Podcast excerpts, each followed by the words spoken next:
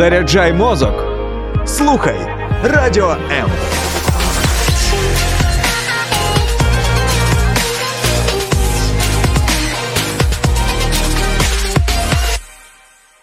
Ми всі у Бога на долоні, всі на однакових правах, і ті, що в золотій короні, і ті, що в порваних штанах.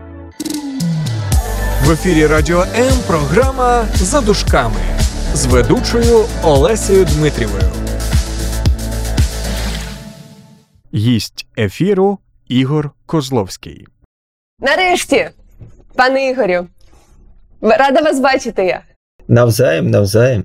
Ви пам'ятаєте, що ми з вами домовилися на інтерв'ю в київській студії Радіо М у лютому за декілька днів до повномасштабної війни. Так, абсолютно точно, я пам'ятаю це. І тоді це було не через камери і зум, а ми б з вами особисто сиділи і потім ще кави попили. Так. так. Я б вас обійняла як батька. Ви мені нагадуєте батька. Ну, я його люблю дуже. Да, Він був людиною надзвичайною. У нас довгий-довгий час спілкування був ще з 80-х років. І от як пам'ятаю, 19 серпня 91-го року він мені зателефонував. І ну, зрозуміло, події відбуваються, ГКЧП, і він запитує мене, Ігор Анатолійович, як ви оцінюєте те, що зараз відбувається? Я кажу, це хунта. Це ху... Як? І ви так спокійно говорите і сміливо говорите, це ж небезпечно, мабуть. І я кажу: ну, у вас вчився, ви ж також жили в такі часи, коли було небезпечно, але все ж таки говорили правду. Ну і після цього у нас ще більш активні такі спілкування були. На такий момент пам'ятаю, як ну, він же любив книги, да, Так, незважаючи він на. Да, незважаючи на, певні проблеми, він е, дійсно любив книги. І, а мені якраз 90-ті роки, де- десь 95-96 рік, головний рабин е, Дон- Донбасу, тоді не тільки Донеччини, Донбасу, Ісхак Пінсхас Вишецький подарував перший м, встом, вступ до е, Талмуду. А перед цим ваш батько зателефонував мені і запитав, чи є можливість дістати взагалі Талмуд. Я кажу, багато чув, але ж е, не, не читав і хотів би прочитати. Я сказав, що от якраз мені подарували, і ну я можу подарувати йому. Він приїхав тоді, я подарував йому цей величезний такий фоліант, е, е, е, такий виданий. е, Це ж було перше видання, таке вже після руйнації Радянського Союзу. І я потім е, останній раз я зустрівся з ним в ДХУ, е, на Данському християнському університеті. Там якраз була така конференція і презентація книжок. е, І він приїхав із е, своєю там е, своїми е, роздумами. Да, і це останній раз, коли ми з ним спілкувалися, е, так на- наочно. Так. Е, Тому я дуже тепло його згадую завжди. Дякую, дякую. Він зазвичай читав по Брайлю, тому що був незрячий. Це я для наших е, глядачів та слухачів хочу пояснити. А так читала або я йому, або мама. Тому я з дитинства дуже багато чого читала, не розуміючи. І мій тато дуже часто мене брав з собою. Я така татова татова принцеса, і дуже можливо, що ми з вами. Якщо не були знайомі, то бачилися. Він кудись Так. їхав. Я казала, папочка, можна з вами? І він завжди мене брав, тому що я мовчки сиділа, тільки щоб тато був поруч. Я нічого не розуміла, мені дуже було нудно, але ця дорога зі Слов'янська в Донецьк, ми з ним спілкувалися. Е, і, і я була така щаслива. Дякую за те, що ви згадуєте добрим словом. Е, повертаючись до нас, я пам'ятаю, що у вас 16 лютого день народження. Я вам так і не купила подарунок, планувала приїхати в Київ і там знайти щось, але я придумала вам побажання. Дуже тяжко, важко подарувати людині, у якій все є щось, але знаєте, що важче? Побажати щось людині, яка майже все знає. Це бажання, яке яке зараз для мене актуальне. Це те, чого я бажаю собі. Хочете спробувати вгадати? Чи мені починати вас привітати півроку по тому? Не інтригуйте, не треба інтригувати, давайте зразу. Так, знаєте, що б я вам сказала? Я б тримала подарунок, я все скупила щось, я люблю подарунки дарувати, і сказала: Шановний Ігорю Анатолійовичу, я е, вітаю вас з днем народження. Я дуже щиро бажаю вам почути від Бога чотири слова: так, Ігорю, так, синочку. На ваше питання до нього. Я, у мене є питання, яке я йому поставлю, і настільки сподіваюся, що він мені це скаже. Якщо у вас є таке питання і ви хочете нам розказати, скажіть. Якщо ні, то нехай від всього серця так і станеться. Це, це дійсно серйозний момент, і ви абсолютно праві в тому, що цьому зверненні, от зверненні, звучить е, е, тато, батько. Це важливо. Це важливо, тому що це усвідомлення свого синовства. З цього починається оці глибинні сенсові моменти. І е, є речі, які е, ми можемо почути через вербальний текст, тобто словами, а є е, такі відповіді, коли ми отримуємо через обійми. Через обійми, через е, от таку іншу систему е, координат, через інший текст. Вони можуть передавати більше, ніж слова. Розумієте, да? Тому що слова вони все одно обмежені цим простором, от нашими знаннями, те, що ми можемо назвати. А от є речі, які є абсолютно духовні, які не можна описати. Ми можемо тільки сказати, наприклад, що таке любов. Ну, як описати? Ну, практично неможливо. То я вчора задавав таке питання слухачам своїм, е, перебуваючи в Меджибожі. Е, Там е, зібралися українські студенти за свободу.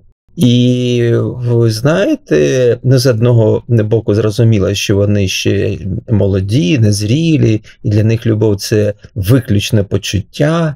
А я ж намагаюся їм передати розуміння, що любов це не тільки почуття, що любов це праця, що любов це момент даяння, коли ми щось віддаємо. е, Коли ми можемо, навіть незважаючи на свої там е, емоції, все одно е, давати такий внутрішній імпульс, контролюючи свої емоції, гальмуючи свої там роздратування, проявляти цю любов. І тобто це величезний труд, який робить людину людиною, от саме людиною. Оцей людський вимір він має духовний момент, але ж описати саму любов ну, практично неможливо. Як неможливо описати, наприклад, що таке свобода або що таке гідність. Ну це знаходиться поза межами нашого розуміння дуже часто, і ми можемо тільки здогадуватися, що лежить в цій площині. Тому, коли є звернення, зрозуміло, що е, дитина вона потребує просто відповіді, простої відповіді. Коли ти стаєш більш зрілим, тобі е, промовляє навіть мовчання. Тобі пре- промовляє навіть оцей м, е, просто легеньке е, торкання твоєї долоні. І цього вже достатньо. Ти отримав відповідь. Ти не вимагаєш відповіді, ти живеш в просторі відповіді. І це важливо жити в просторі відповіді. Е, Вона може бути не такою, як ти очікуєш, тому що це ж дитяче бажання отримати, от ти просиш там морозиво, і тобі дали морозиво.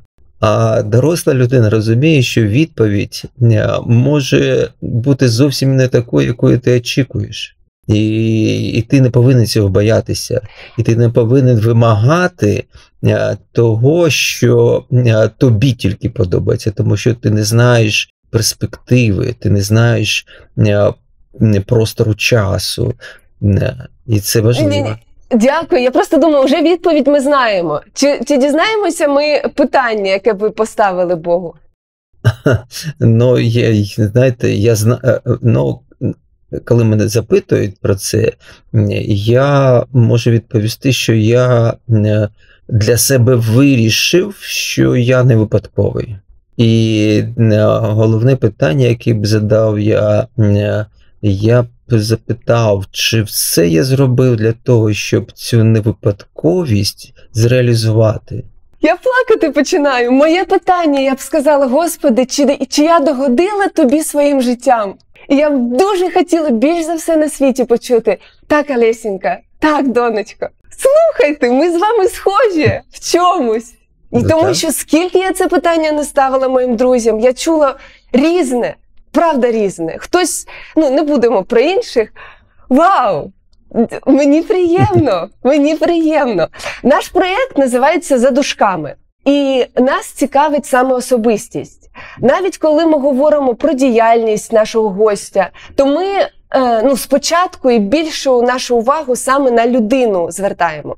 В моїй практиці найважче розкритися е, політикам, говорити про себе, а не про свою діяльність, священникам і вченим, тому що вони беруть свою професію як щит. Я питаю, як справи? Один починає цитувати мені е, старий заповіт, інший починає посилатися на свій автореферат.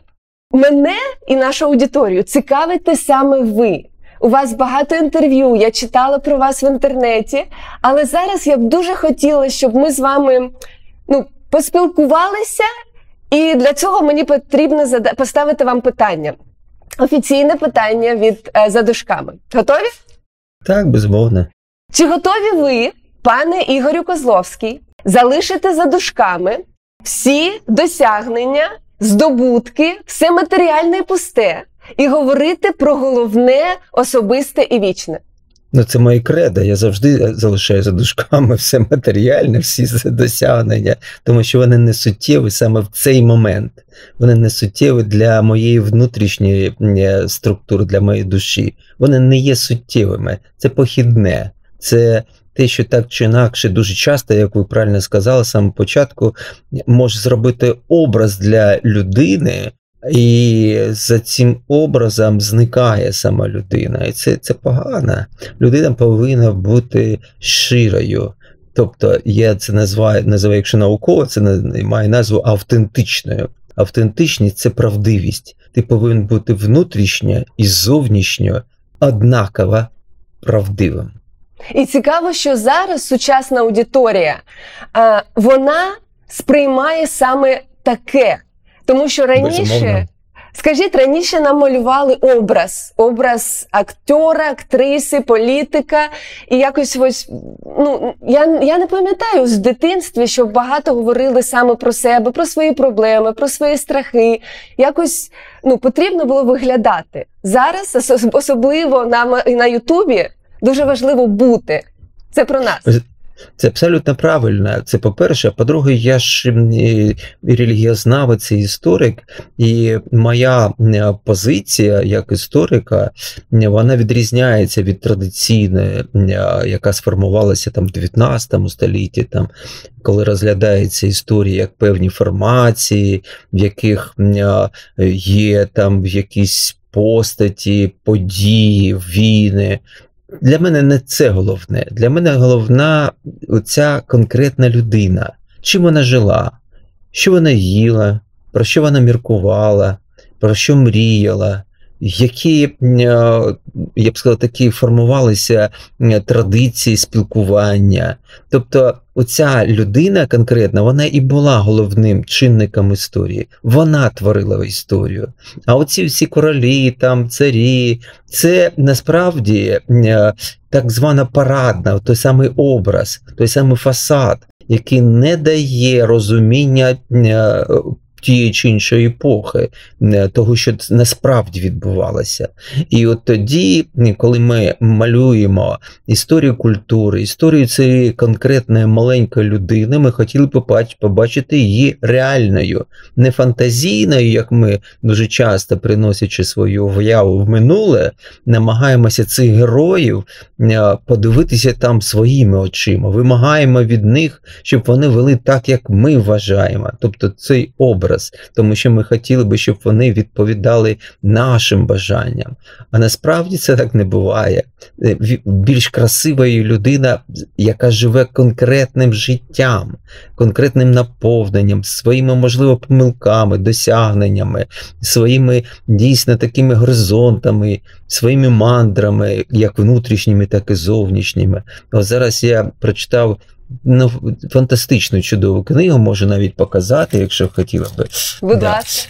Да, це е, книга. е, Є такий, був такий Леонід Ушкалов. е, Він написав книгу Ловитва невловного птаха життя Григорія Сковороди. І в цій книзі, от життя Григорія Сковороди, він якраз і описує Григорія Савича як людину з, ну, з, з цими от такими особливостями, які роблять її нарешті е, повноцінною. Не образ, який малюють, там, знаєте, старчик, який там ходить, вчить там всіх, да, а людина своїм розпачем, своїми пошуками, своїми зацікавленостями, відкриттями. Е, І е, це, ви знаєте, зовсім інакше ти дивишся на його думки, на його філософію, на його філософію життя. І ти розумієш, чому саме він вчив своїх учнів. Я цю книгу не читала, але біографії я люблю Талмуд читати. І біографії великих людей це те, що мене цікавить.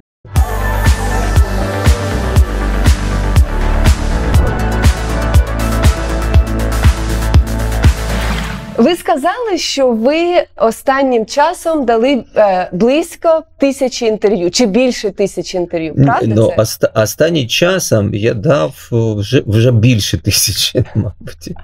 Після Окей. полону, саме після полону, я дав більше тисячі, вже, на, мабуть, да, 1200, мабуть. Який був головний меседж? Якщо я розумію, що різні е, люди, різні Так. журналісти, але ви що ви хотіли більше тисячі разів сказати цьому світові? більше тисячі разів е, нагадати, що головне в цьому світі є любов. І що я не просто боржник любові, я той, хто намагається дієво віддавати цю любов. І що саме ця любов і є е, отим надважливим фактором зміни і суспільства, і світу, і людства. Саме та любов, яка є не просто почуттям, а є е, справою нашого невипадкового життя, справою, е, до якої по- покликано все людство. Воно повинно навчитися любові. І я закликаю всіх бути учнями любові. Оце мій головний меседж. Дякую. Тисячі перший чи 1111 раз наш гість, а з нами сьогодні пан Ігор Козловський, е, нагадує всім нам любити. Говорячи про любов, е, чи є у вас у мене любов, перша асоціація це тато. Я вже тато і сім'я моя. Скажіть, будь ласка, коли тільки прикладом бажано, коли ви вперше зрозуміли якийсь принцип вашого тата, чи його якийсь жарт, чи його якусь поведінку, тільки знаєте, не просто почув і згадав, а зрозумів, зрозумів. Ну, знаєте, е, мої батьки, і тата, і мама, вони для мене зрозуміло надзвичайні. Надзвичайні. Я завжди їх любив і люблю і зараз, тому що любов вона ж не зникає. Е, І е, навіть коли відходять від нас наші рідні, е, це не означає, що вони не припиняють бути нашими рідними. Вони залишаються, і батька і мати, вони близькі були за характером, дуже добрі, відкриті, веселі. І головне, чому, що чому я в них вчився, навіть несвідомо, не усвідомлюючи, зрозуміло, е, це доброті і вмінню віддавати. От віддавати. І в будь-який момент, що би не відбувалося там навколо, там в тому середовищі, якому жив, а ми жили. е, Цей е, Макіївка е, Донецької області, і е, той двір, той дім, будинок, в якому ми жили до 1917 року, там жила одна сім'я. А коли я жив на початку 50-х років, там вже було 13 сімей. І зрозуміло, що це великий двір. Люди в підвалах живуть це ж після війни Другої світової, і е, у всіх є якісь проблеми, прохання. От я ніколи не чув, щоб він відмовлявся допомогти. Е, Тут був інвалід, який був е, на візочку, він і постійно його е, голив. Да, тобто когось там треба було щось полагодити в домі, або там десь щось. Ну, під, підтримати людину. Тобто, це такі моменти, які найбільше, мабуть, запам'ятовуються в житті і стають певним зразком, тому що ми ж формуємося через імітацію. Ми ж імітативні е, істоти. І е, модель, яка є в нашій родині, ми знову ж таки несвідомо вносимо своє життя і продовжуємо вже в своїй родині, в своїх дітях. Тобто ми продовжуємо жити в них. Це важливо. Дякую. Дякую. Дякую за те, що ви перенеслися в дитинство. Тому що я з вами, я сподіваюся, наша аудиторія також. Ми повертаємося в дитинство, і ви щаслива людина, що е, у вас був батько, і був не просто е, батько, а був, я так розумію, тато. Під тато Так. я маю на увазі близька людина. Так, так. І ви сказали, що ви іміту, імітували. У вас е, двоє синів. Скажіть, що більше приносила радість вам, як татові, коли вони зростали? Ну, знаєте, те, що як будь-який е, батько, я е, був гордий, коли там син е, робив вчинок, за який мені не соромно, яким я пишався. І мої діти різні, да, старший син. Е, Він е, синдромом Дауна народився, і е, потім зламаний хребет, і він практично більше 20, е, 24 роки був прикутий на візочку. І е, цей якраз з початку війни, коли ми з вами спілкувалися, почалася війна, і в, це був страшний такий період для нього, тому що він вмирав. І він е, помер 10 квітня. Тобто його душа відійшла. Це ну, на моїх руках. І це страшний такий період, але ж я залишаюся з ним в спілкуванні. Я залишаюся з ним не просто в зв'язку. Е, Я для нього продовжую бути батьком. Він продовжує бути моїм сином. Це любов. Це любов, яка зв'язує. Молодший син, е, я також пишаюсь їм. Він зростав саме в, е, в такому середовищі, що треба підтримувати брата, і він завжди був поруч. І для нього це, як не дивно, виявилося також фактором, який зробив його дуже людяним. І ця людяність це, це продукт якраз перебування в моїй родині старшого сина. І дуже багато людей, знаєте, бояться цього. Да?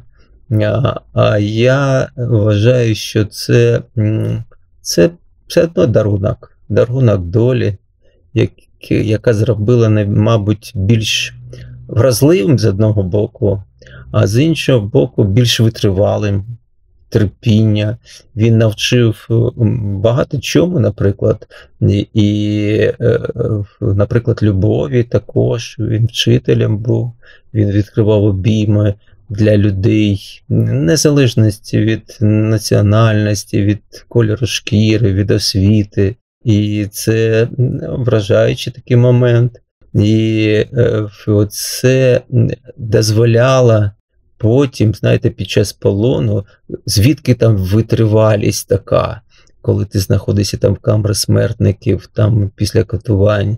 І ти потім розумієш, що він також готував тебе до таких випробувань, тому що тобі потрібно до самого його такого відходу від цього світу, в засвіт, коли він пішов, до самого останнього часу потрібно було постійно там доглядати його і любити при цьому, не дратуватися, саме любити, тому що ти робив це з якоюсь особливою такою шемною.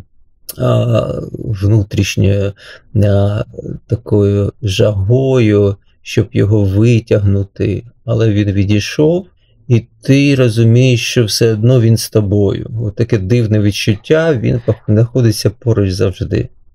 Я вас так розумію. Я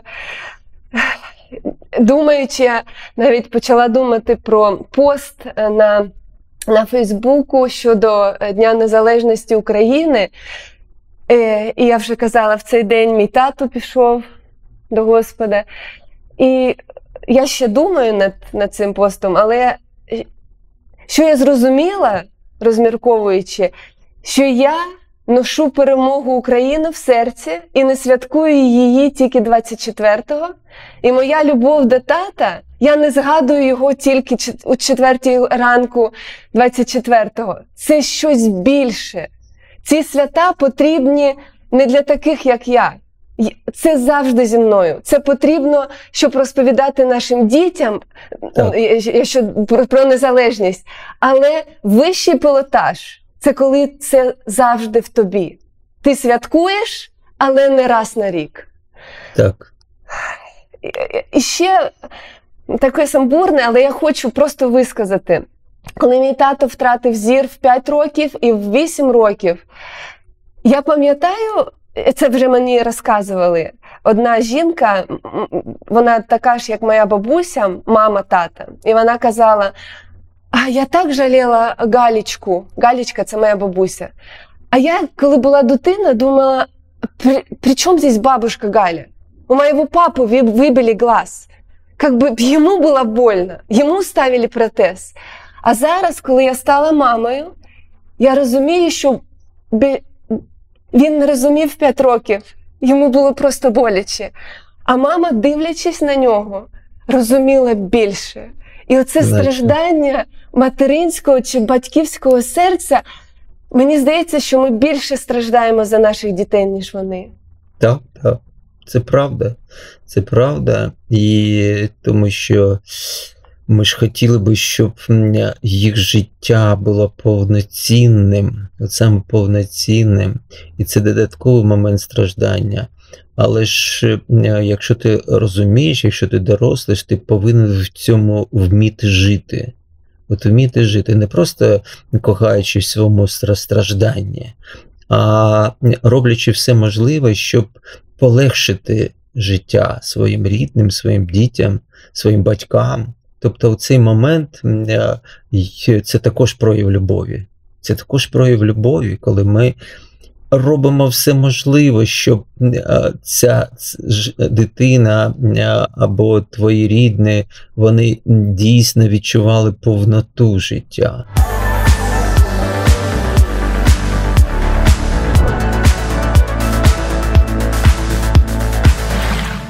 А щодо вашого серця, коли мої дівчата хворіли, просто ларінгіт був. І я розумію, що я також викладала в той час. Я розумію, що в мене лекція три пари. Я розумію, що я підготувалася, в мене є конспекти вже не перший раз. Я все правильно розповідаю студентам, але моє серце там з моєю Марійкою, яка кашляє. Як як ви навчилися, я я не знаю навіть, як правильно запитати, ставити ваш, ваше страждання вашого сина не на паузу, неправильно, в куточок? Чи як це в вашому серці ні, було? Ні. Ні? Ну, Ні, абсолютно не став на паузу, тому що людина цілісна істота. Вона не може розділити в собі щось. Скоріш я розуміючи от, е, всю глобальність проблеми, я, виходячи до аудиторії е, перед студентами, я е, жив життям з, і за нього також, якщо можна так сказати. Тобто, фактично, це був процес і терапії, і для нього також. Тому що я вкладав цю ж любов, яку я відчуваю до нього, до своїх учнів, до своїх, е, які стали моїми друзями. Я з ними знаходжусь в дружніх стосунках досі. Хтось вчився мене 20 років, 30 років тому. А ми не просто досі там спілкуємося. Ні. Ми е, живемо життям один одного. Чому? Саме тому, що я хотів їм передати повноту, от саме повноту цього. Це було продовження моєї любові к моїм дітям. І е, вони це відчувають і досі відчувають. І для багатьох і для них я є, я своєрідним батьком, можливо, також. І вони про це говорять, і не тільки в моменти там шемні такі інтимні, але і, і так вони боролися за мене, коли я там знаходився в полоні. Вони зараз, е, е, коли ми зустрічаємося, наші обійми неформальні. Так, я розумію вас. Так, так. Е, в моєму житті особистому найстрашніше, що трапилося, це коли я підійшла, вийшла з машини, тримаючи маму за руку, і я розуміла, що за, за мить я побачу тата в труні. Я хотіла бути ак- акторкою, і мені сказали, що там не тільки танцювати потрібно і співати, і говорити яскраво, а там потрібно, коли коли потрібно заплакати. А я не могла заплакати. Просто не могла. Я намагалася, але це було так все неправильно. І потім я це було давно, я просто представила найстрашніше. Це тато лежить в труні. І я почала плакати. І ну, я дуже плакала в дитинстві. Також, е, так ось. І коли ми виходили, я бачила, люди стоять, і люди розступаються. Я, мій брат, мама, ми йдемо, там він лежить. Е, Це було найстрашніше. І, і досі. Це, це, це було страшно мені. Але це природньо, коли діти ховають своїх дітей. Скажіть, Батьків. Батьків, пробачте, коли діти ховають своїх батьків. Так. А що відчували ви? Це дійсно страшніше. Ви знаєте, я дійсно поховав і батька, і мати, і брата старшого. Це страшні часи. Але коли ти ховаєш рідну дитину, ну це я б сказав, більше ну, передати це знову ж таки вербально, словами, ну, практично неможливо. Оця глибина, і е, виникає така порожнеча, яку важко заповнити чимось. Е, Це не просто боляче, треба дійсно, от, от є такий термін горювання. Треба відгорювати, кажуть, да, і стане легше. Тут не ти горюєш, ти дійсно плачеш, відкрито плачеш, і все одно от допомагає тільки те, що ти відчуваєш, що він поруч, і що він для тебе живий. От як не дивно, він для тебе живий. Ти можеш з ним спілкуватися, ти, твоя свідомість тут, на рівні, знаєте, е, раціональна розуміє, що його немає в фізичному тілі, але ж твоя сердечна структура, внутрішнє твоє серце говорить про те, що він для тебе живий. І це рятує. Наскільки вам в цьому всьому допомагала мудрість чи, чи знання життя, чи ваші попередній досвід? Ну, досвід це, це і є частина моїх знань. Досвід це сукупність, що ти знаєш про життя, це сукупність твоїх, твого зростання, твого дорослішання, Е, це сукупність твоїх знань і, про людину, А все, чим я займаюся, якщо назвати так загальна, там філософія, історія, релігіознавство, це людинознавство. Це людинознавство. І всі мої лекції, так чи інакше, ну я не називаю це лекціями, я не дуже люблю це слово лекції. Я скоріш читаю щось інтерактивне. Тобто для мене головне, щоб люди, які знаходяться е, тут в аудиторії, були включені в процес, щоб ми разом міркували. І це для чого? Для того, щоб передати їм знання про людину людину історичну, людину сучасну, людину в розпачі, людину в кризі, людину в війні, людину в мирному житті. І е, для мене головним є от якраз навчити цим рівням, рівням, як переживати оцю війну, наприклад, як, тому що це травмуючий досвід, як взагалі пережити травму. Як травму зробити досвідом, і е, от саме це е, дає мені не просто там теоретичний матеріал, я це втілюю в життя. Це моє життя. Тобто, все, про що я говорю, це водночас і те, чим я живу. Е, ми не говорили про цю автентичність. І це якраз і є своєрідна така самотерапія, і водночас це і практика, яку я можу, на яку можу дивитися я як спостерігач. Це важливо спостерігати. Пам'ятаєте, у Євангеліста Луки, 17 глава, 3 вірш, там е, дуже така цікава фраза, яку я постійно повторюю всім: спостерігайте за собою.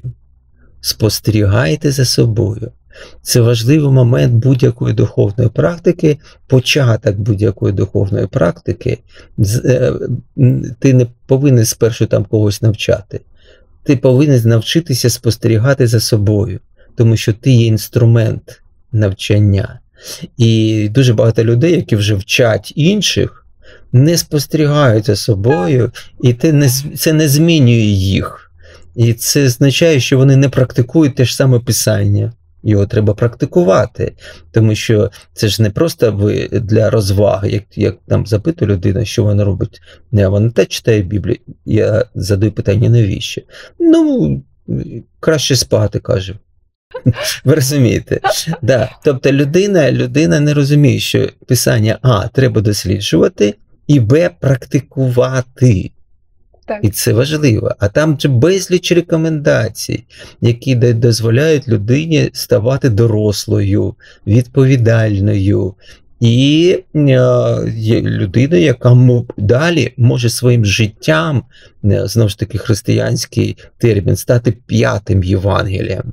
Тобто, цим Е, дійсно живим, живим, да, живим, дійсно живим організмом, який не, не просто дихає, а наповнює своїм життям і навколишнє середовище.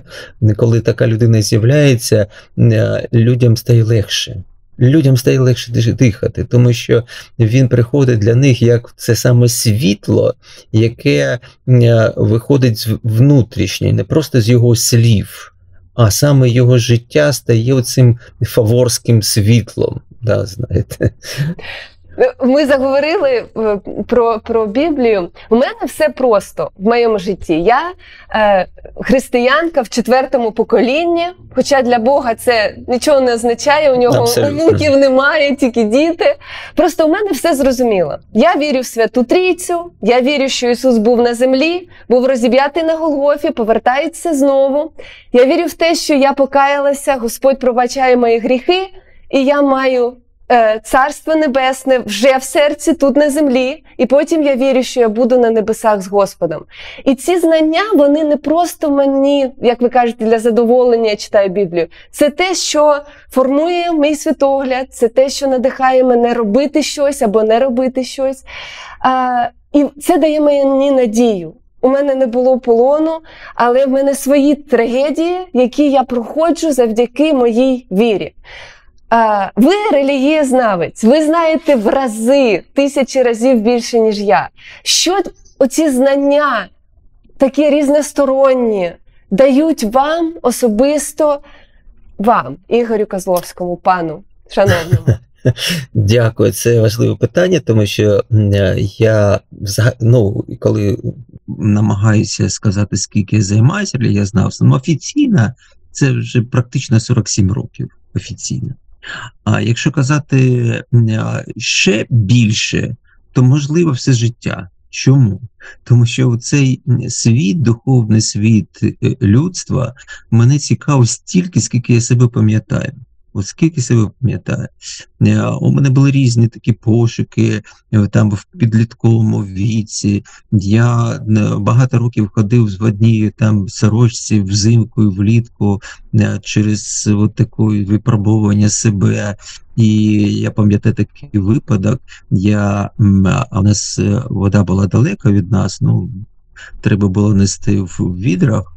І зима, я сніг випав, я босими ногами йду по снігу, без, взагалі без футболки, без сорочки, а тіло воно червоне, дві ці от циберки з водою, якісь бабусі стоять. Вони прийшли з далекої далекої церкви, сказали, тут яка свята людина живе.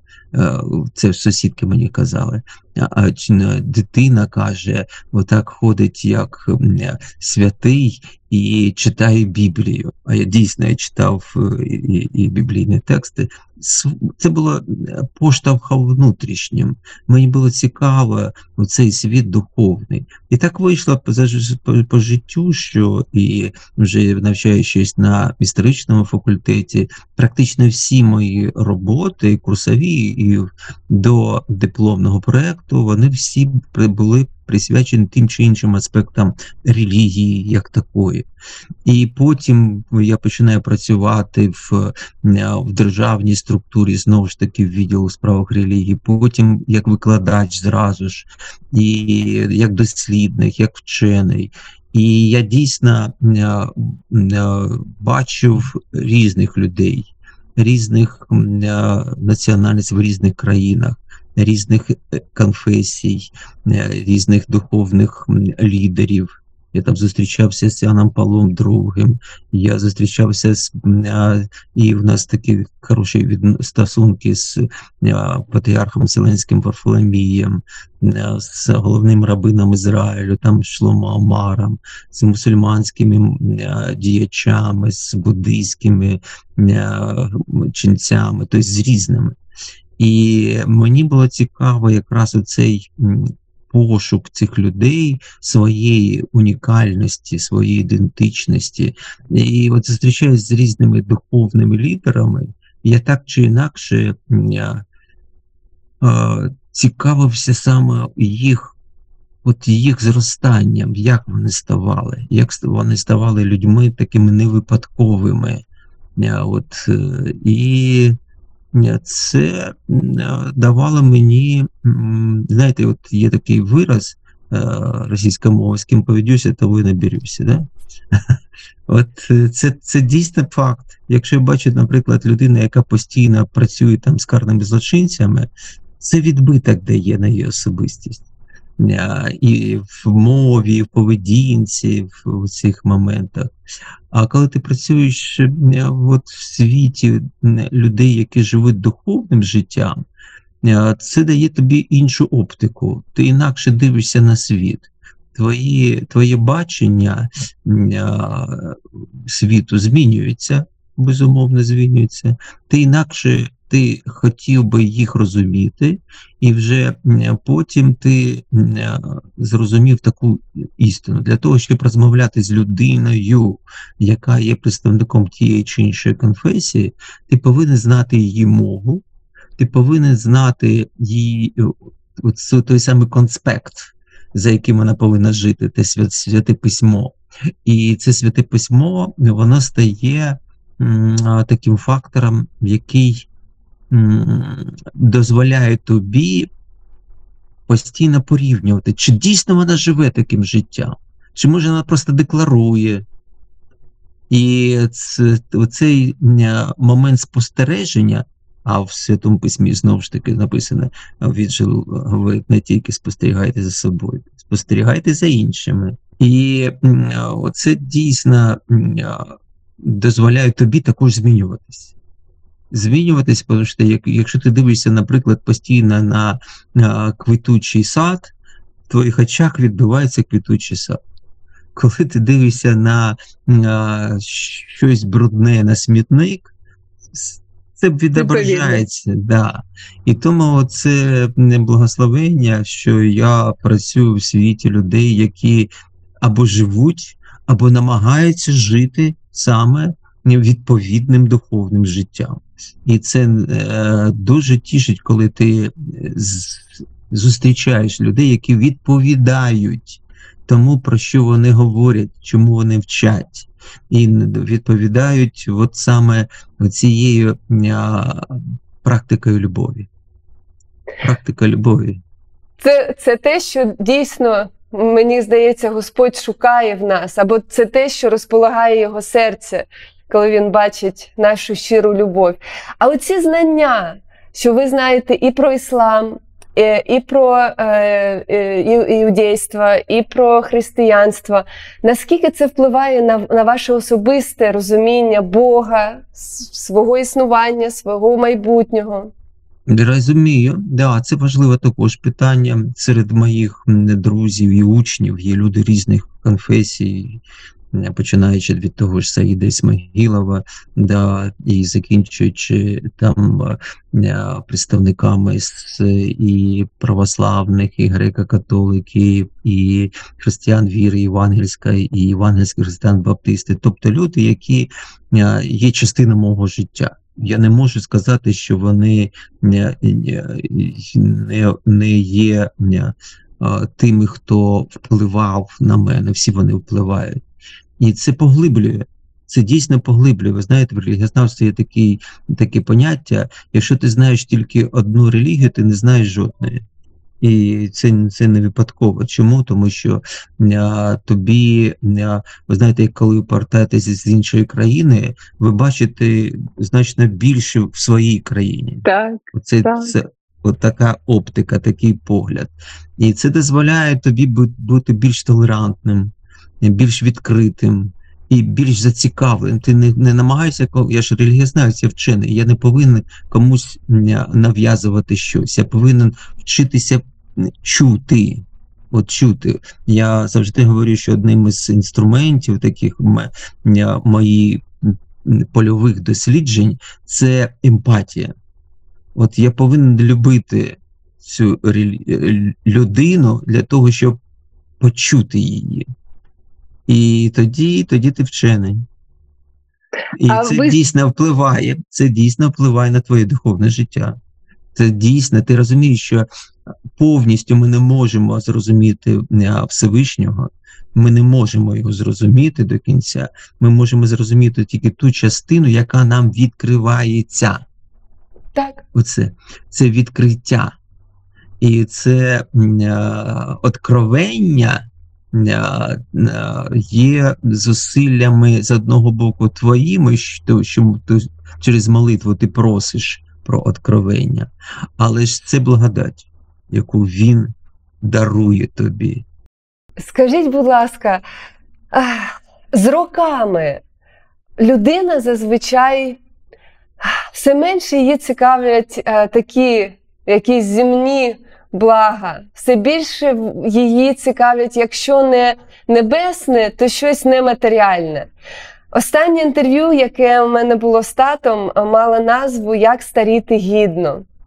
І він давав там п'ять практичних порад, починаючи з того, що потрібно е, заповіт, поки ти ще е, дієздатний написати, митися часто, не, не буде, не брюжати, не, не навчати всіх, кого потрібно. Ну і там було і таке, знаєте, і, ну, і смішне, і дуже серйозне. Е, як старіти гідно, якщо від вас одна порада?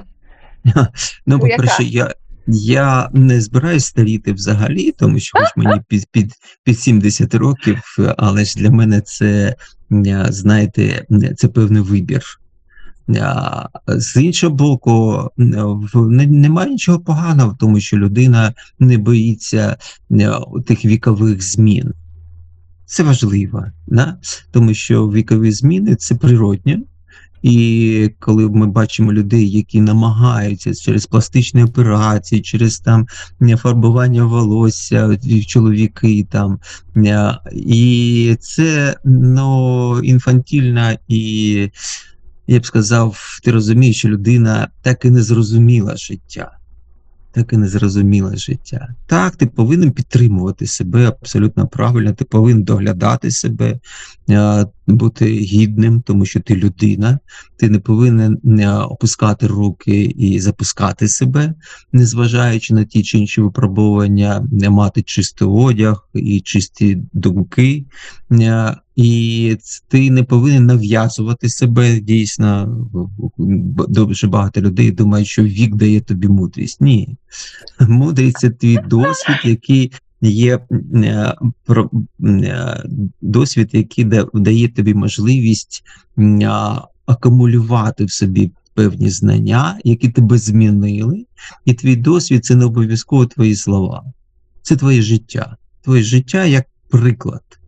Е, І треба прожити гідно, і треба постійно пам'ятати, що ти вічний учень любові.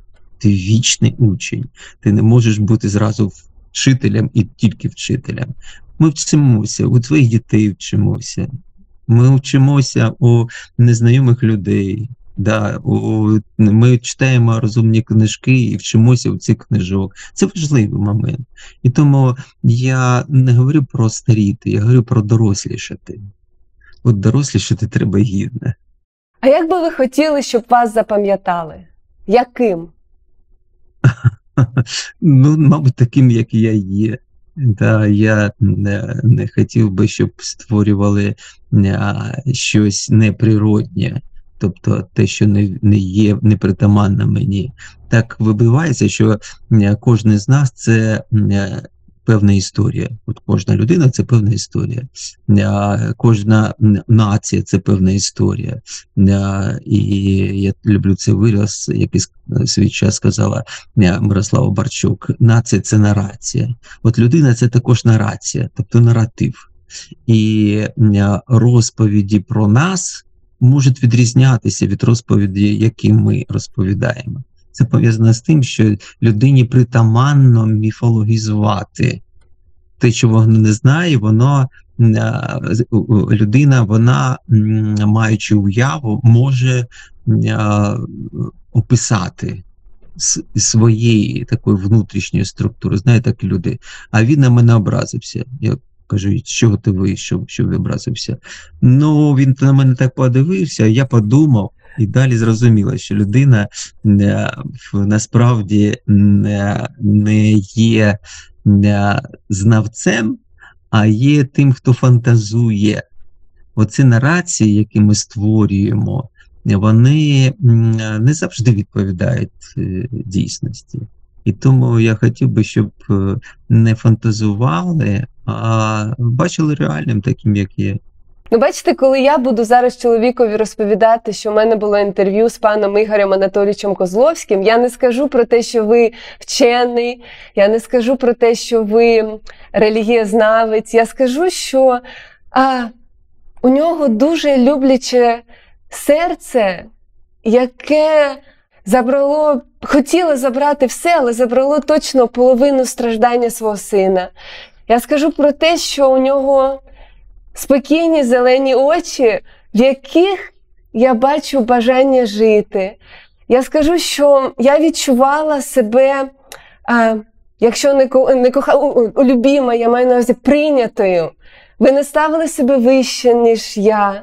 Маючи такий досвід, ви були зі мною на одному рівні. І оце сприйняття вас для мене важливіше, ніж все, що в мене написано про вас, кандидат історичних наук, письменник, громадянський діяч.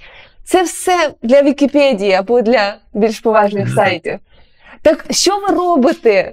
Верніше, ви робите, що я вже сказала, як це нам, молодим, тим, які ще, ще хочуть стати доктором наук, ще хочуть мати будинок і, і, і каблучки, діаманти, хто що хоче. Е, Я б сказав, що головне стати людиною. людиною, тому що будь-що в нашому житті повинна мати саме людський вибір, вимір людяності, прояви людяності це прояви любові дійсно.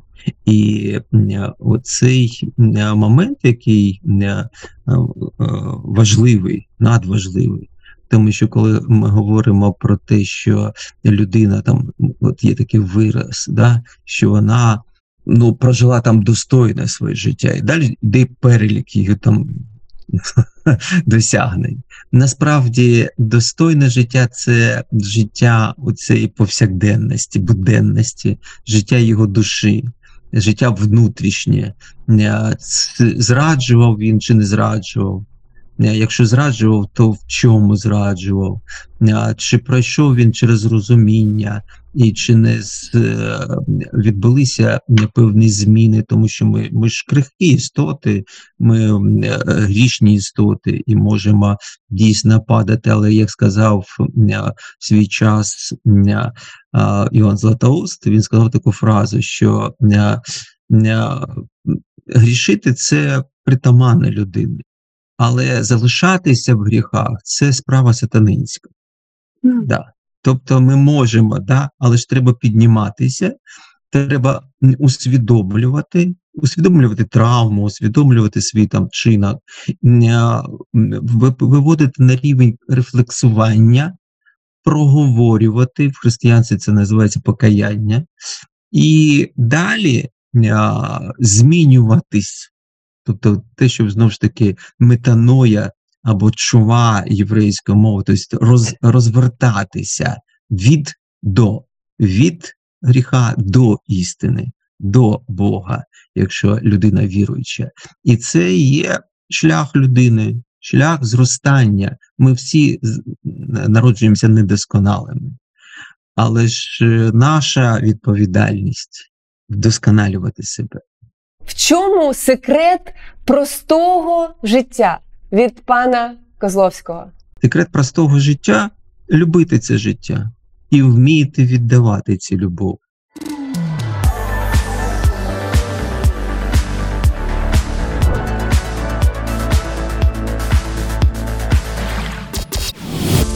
Сподобався ефір? Є запитання або заперечення? Пиши радіом.ua